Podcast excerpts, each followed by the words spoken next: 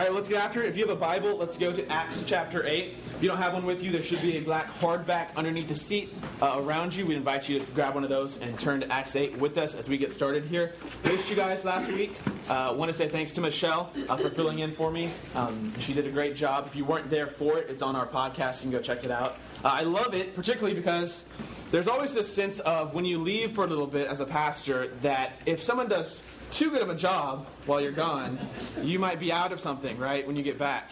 Um, and Michelle decided to carry on our tradition of preaching depressing texts on holidays. so I don't know if you. On Mother's Day, I did Ananias and Sapphira, um, the beautiful, warm-hearted tale of two people dying, dropping dead um, in judgment. And then last week, Michelle did Ecclesiastes, and I love how Jake put it uh, yesterday. Um, not only did she, did she do Ecclesiastes, but she went out of her way to avoid the happy parts of Ecclesiastes. Uh, but it was, a, it was, a, great sermon, and, and I appreciate Michelle. Um, we're very blessed here to have uh, lots of spiritful people in our congregation who can step up and lead us. Um, but good to be back with you guys. I was at Camp Blessing, and so want to send them, uh, want to send us their thanks. Uh, we sent over twelve hundred dollars up there uh, to help them out, and so they very much appreciate it. Um, we are very much um, privileged to be able to, I think, partner with them uh, for the kingdom. And so I was up there for a week. I got to see, as I've seen for the past few summers, uh, just the, the magnificent things that is happening up there as uh, men and women, and often young college age students, uh, go up and minister and love on uh, children who I really think are unreached people group uh, in the church. so Down syndrome, autism, cerebral palsy, those type of things. So thank you um, from them to you guys. Uh, it really does mean a lot and goes a long way. One last announcement before we get started. Uh, these were out there in the hallway. If you didn't pick one up, you might want to grab one uh, if there's any left. Um, we are starting a little summer seminar thing. Um, we, we do this, um, we do more of these in the summer called The Elephant in the Room, where we are going to go through some controversial topics. So we've got abortion, hell, homosexuality, things like that. Um, and basically, the idea is to have responsible, healthy discussions uh, as the church about what the scriptures say about it. These are biblical um, kind of things. So, so how it'll be, uh, you have the dates here on the sheet. We'll have two speakers who will both kind of embody a position. Um, and they will not necessarily argue for that. In fact, um, for some of these topics, we'll have people speaking who don't actually believe what they're going to be um, putting forth the position for. But their job is to say, this is what the position is. These are the arguments that people would use, present it, and then we'll have kind of a discussion about it. Um, and so the goal is, again, to have just a responsible, healthy, kind of mature discussion about it. So you can join us for that. We've got the dates, we've even got the topics linked up with the dates. So if you're interested, grab one of these, put it in your calendars, and we'll see you there for that. But we'll be in Acts 8 this morning. As we continue on uh, in our sermon series on the book of Acts, uh, we won't go for too long this morning. So we want to head over to the Joyces uh, and have the, uh, the main show take place, the baptisms. Uh, but we will read a story here um, that's very interesting. So we'll pick up in, in, Acts chapter 8, verse 4. Read with me. Now, those who were scattered, you remember they, they just had the persecution. Stephen died, uh, and so now we're scattering, okay? Now, those who were scattered went about preaching the word. Philip went down to the city of Samaria, that's going to be important, and proclaimed to them the Christ, the Messiah. And the crowds, with one accord, paid attention to what was being said by Philip when they heard him and saw the signs that he did. For unclean spirits, crying out with a loud voice, came out of many who had them, and many who were paralyzed or lame were healed. So there was much joy in that city. But there was a man named Simon who had previously practiced magic in the city and amazed the people of Samaria saying that he himself was somebody great. We're getting some Harry Potter going. Verse 10 They all paid attention to him from the least to the greatest. This is interesting, saying, This man is the power of God, God that is called great.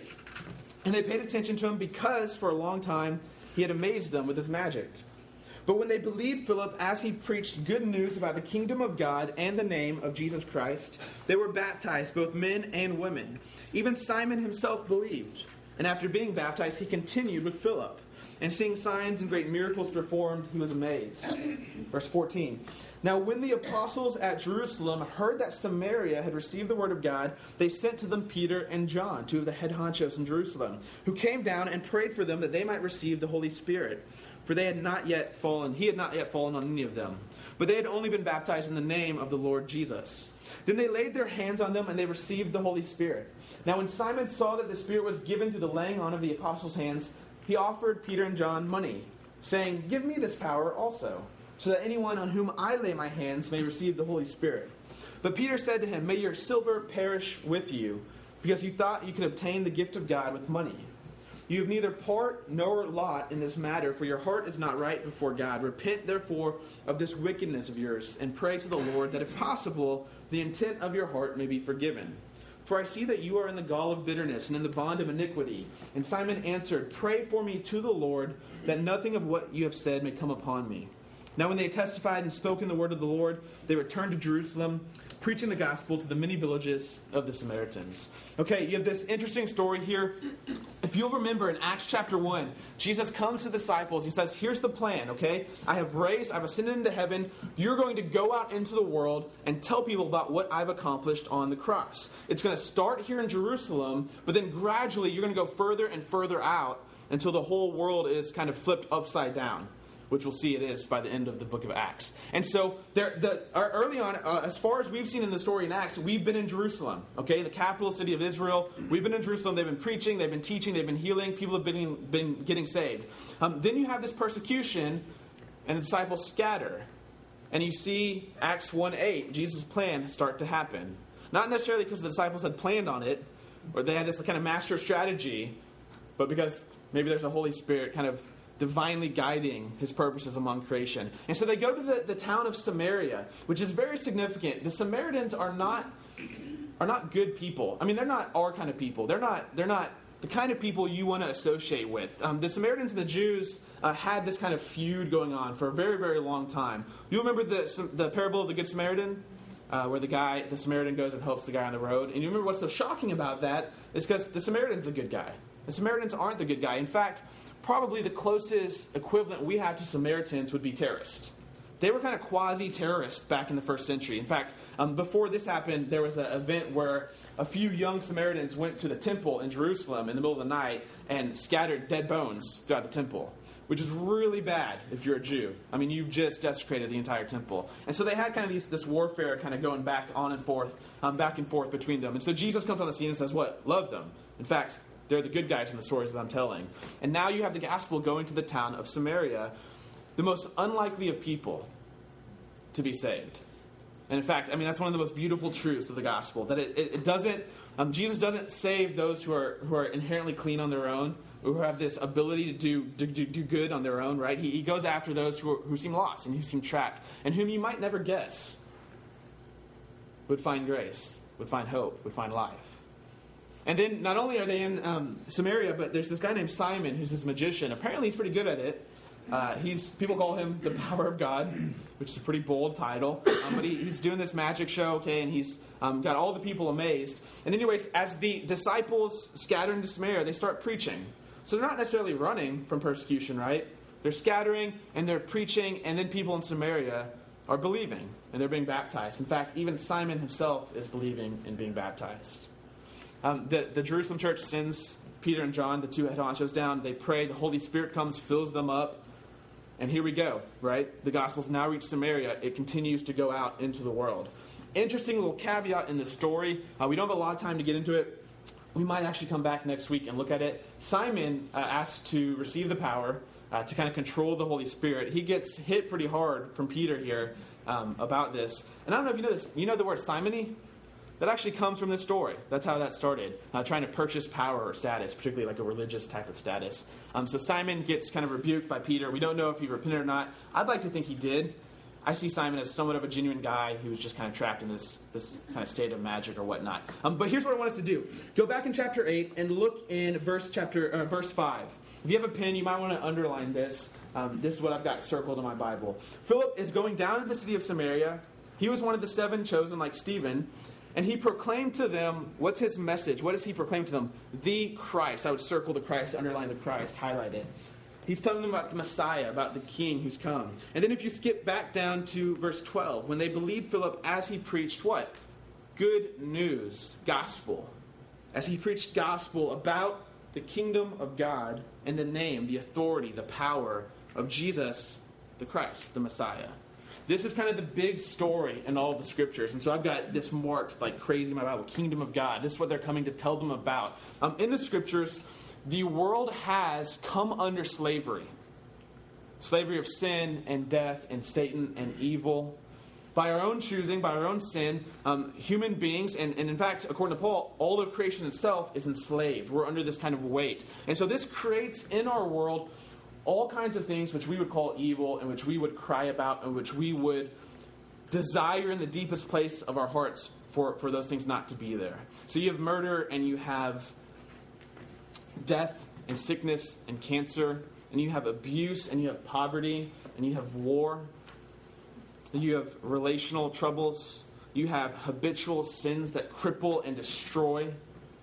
And all of this, according to the scriptures, is, is, slavery. We're enslaved by our own choosing. Some kind of power has come into the world that is crippling humanity. And the kingdom of God, when Jesus shows up and says, Hey, I've got good news, the kingdom of God is here, it's all about God breaking in and destroying that reign. It's about Him rescuing and delivering and liberating. And we see through the Gospels, he does that through Jesus, through his son, through the Messiah. And so, if you read the Gospels, I mean, this is the whole story of the Gospels. Jesus is going throughout Galilee, he's preaching, and he sees evil, he says, Get out of here. And he sees it, and he says, Get out of here. And at every single point, he's attacking that which is enslaving creation. It's a signpost to what's happening in Jesus, that in Jesus, in his life, all that's gone wrong with creation is being dealt with is being overturned, is being defeated. And then he goes to the cross. And he dies and he raises again. And the disciples explode in celebration. And they say, on the cross, what happened is Jesus took all that was wrong with creation on himself. He killed it there with him. And he rose in new life with a new power with a new reality available for humanity, for creation. And that from that day, that gospel, that good news has been working out. And so you have human beings, much like Simon, who are trapped, who are enslaved in an old way of life, in a destructive way of life, who believe the good news, who start to follow Jesus, who are baptized, and you find that they're transformed, they're released, that they're saved. That gradually they're no longer under that old reign. They find their hearts changing. They find their relationships maturing. They find their lives made new, new creations, Paul says. And so Philip comes down and, and they're preaching the good news of the kingdom of God. And, and people in Samaria are believing. And as they believe, notice what happens they, they get baptized. They get baptized. This is in the scriptures just what you do after you believe. You get baptized. You get dunked in the water and you come out. And here's the significance of baptism. If you, if you want to go read it um, I think one of the best passages for it is Romans 6. In Romans 6, you've got um, Paul explaining what happens in baptism. What he says is it's a picture. I mean, it's, it's an act that we see and that we do to realize what happens when one believes and one is joined to Christ. In so much as we go into the water like we're buried with him in his death. And we're raised out of the water like we've risen with him to be in this new life to be in the power of the Spirit, to be free from all of those evil realities. And Paul wants to remind people who have been baptized, he says, Don't you, don't you remember that? Don't you remember that you, you died? With all of the old that happened, you died and then you rose again. So he says, Walk in that newness of life. Don't forget that you've been transformed, you've been put in a new reality. So the beautiful news about believing and about baptism is, according to the scriptures, it's what unites us to Jesus' victory. So this morning, I don't just read about people believing the kingdom of God and, and, being healed and things of that nature. I honestly believe at some deep point in, in my, my soul, I'm a part of that. Like you might not know this, I feel like I'm connected to that. That in baptism, almost like think of a marriage of sorts, I have become one with Christ. Where he died in the old reality, the old world, sin and death died with him, I died and sin and death in my life died. Where he rose, I rose. And his perfection is my perfection. And his righteousness is my righteousness. And his resurrection is my resurrection. His life is my life. His fate is my fate. When we believe and we're baptized and then we're transformed, we, we receive the Holy Spirit. We've seen the Holy Spirit's the, the power and the presence of God. He comes into our lives. And I was reminded this week as I was talking to a friend that, that sometimes we use religious language um, like Holy Spirit or like hearing the voice of God, things like that, and we don't necessarily explain it. And it can cause confusion and, and possibly false expectations or disappointment. Um, so I was in a situation where someone asked a group of students, Have you ever prayed to God and had Him fill your heart up with joy as a response to that prayer because you were in a tough situation? And every one of these students, most of whom, uh, again, are, are pretty fairly strong Christians, went, No, that's never happened. I've never had like a kind of a miraculous type thing where I'm like, God, I'm really frustrated. Please fill my heart with joy. And all of a sudden, I could feel something like I was a little bit heavier in the chest, right? My heart was filled up with joy, and I was like, oh wow, this situation's awesome now. I'm super happy. Mm-hmm. Like that's never does that happen to you? That's never happened to me. Is that supposed to be happening? And so my, my buddy was like, well, hold on, let's explain this. Have you ever been in a situation where you've been praying and you've been frustrated, and then God's given you a sign, or He sent someone into your life with a conversation or prayer? Or you've spotted something out of the corner of your eye that fills you up with new energy and new hope. He says maybe that's what we're talking about. And so when we talk about the Holy Spirit, we're not necessarily talking about um, some strange, divine, miraculous figure that we interact with um, at every single second of our life. We're talking about the power and presence of God. We're talking about the still small voice that speaks to you. We're talking about that nagging that exists in your life that won't let you do what you want to do. We're talking about that feeling of revelation when you open up the scriptures and you feel like, this is talking to me. We're talking about that moment when you pray and you feel like you're there with God. You feel like He's wrapped you up in His arms. And you just want to be there with you and Him. And as believers believe, follow, get baptized, so we say that the Holy Spirit comes and fills them up and they start living out this life of transformation. Um, I was also talking with the, the, my same buddy um, this week, and we were talking about conversion stories uh, as people, uh, you know, share their testimony. I, I, once, you know, did drugs and had sex and killed seven people, and now I'm a Christian. Um, and so they kind of tell, you know, their stories. And it was interesting. We got to talking about how, if you really pay attention in your own life and in the lives of other people, conversion is a messy thing. It's slow and it's messy and it's dirty, and the timeline is usually a little bit shady. And that's just kind of the reality how it is. And in fact, I mean, that's kind of how God works. It's slow and it's gradual. It's like growing up, growing taller. You don't necessarily know it at the time, but you see it kind of happening. But what's happened in um, a lot of the world and a lot of part of Christianity, we, we tell stories of conversion um, in language that makes it seem like it was a blink of the eye, right? So I used to do all this crazy stuff, right? I was a serial killer. Uh, I organized, right? I mean, this mass invasion. Um, and then all of a sudden, one night I prayed. The next morning I woke up. Jesus was right here. Holy Spirit was right here. The Father was right here. And we walked forth in holiness for the rest of my life. And it was just this, right, like snap decision. Everything changed. But that's never the case. Now, it's, it's easy to tell a story like that. And in fact, it's kind of hard to tell the story when you try to work through all the little caveats that happen in your life. But you never want to create like false expectations. You never want to create disappointment. Believing, being baptized. You see it here. There's this gap between their baptism and then them receiving the Holy Spirit. And then, even then, Simon, who I think, again, as I read the story, is a genuine guy, Simon immediately falls on his face. And Peter, who's not, if we're being honest, the last few chapters, has not been the most gracious guy.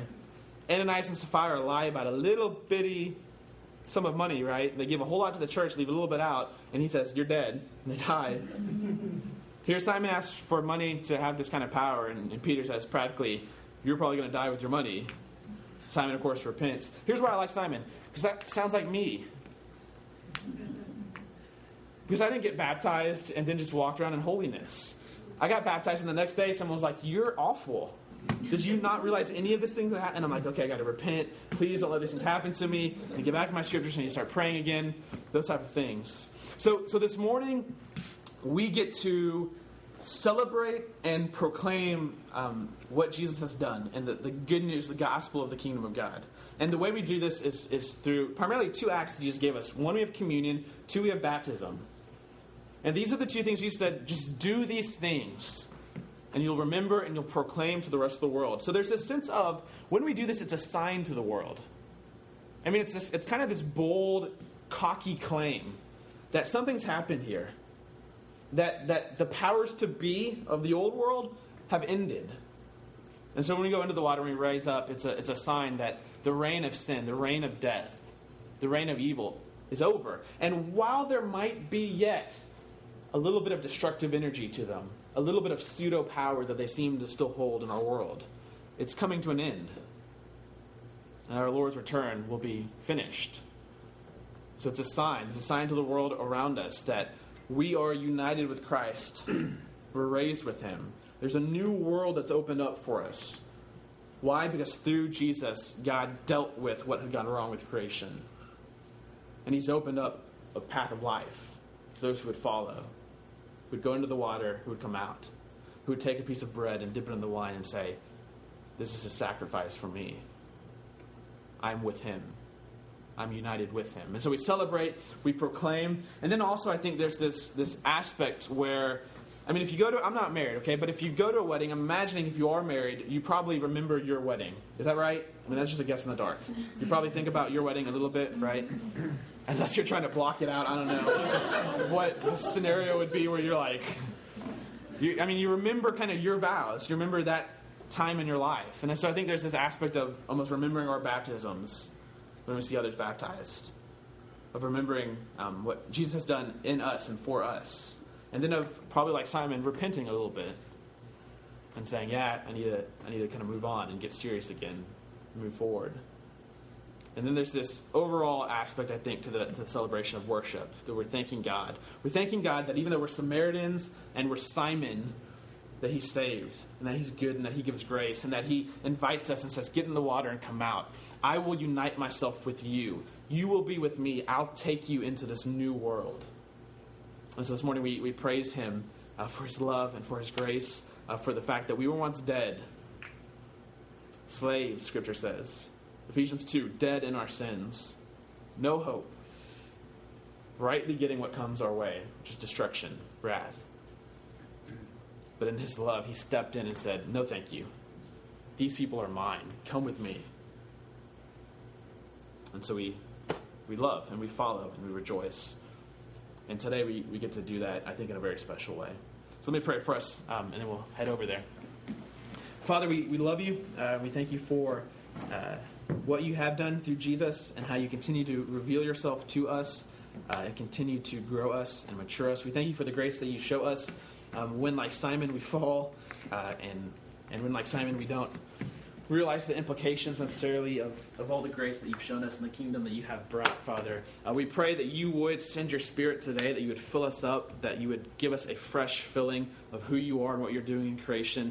Uh, we pray that you would be with those being baptized today, and that you would wrap them up in your love, um, that you would infuse your spirit inside of them and over them and around them, Father, um, that they would know you and be known by you. Uh, we pray for our community, uh, our church here, that we would um, in power and in grace, uh, go and be your witnesses uh, in Sugarland and the, the greater Houston area, Father. We love you and we thank you. It's in your son's name we pray. Amen.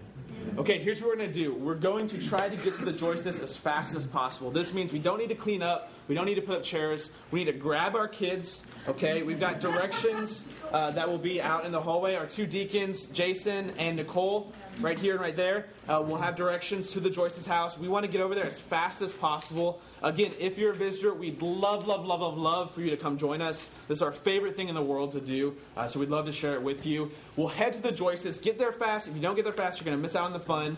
We'll get there, we'll baptize, and then we'll eat. All right? Uh, so we'll see you there, okay?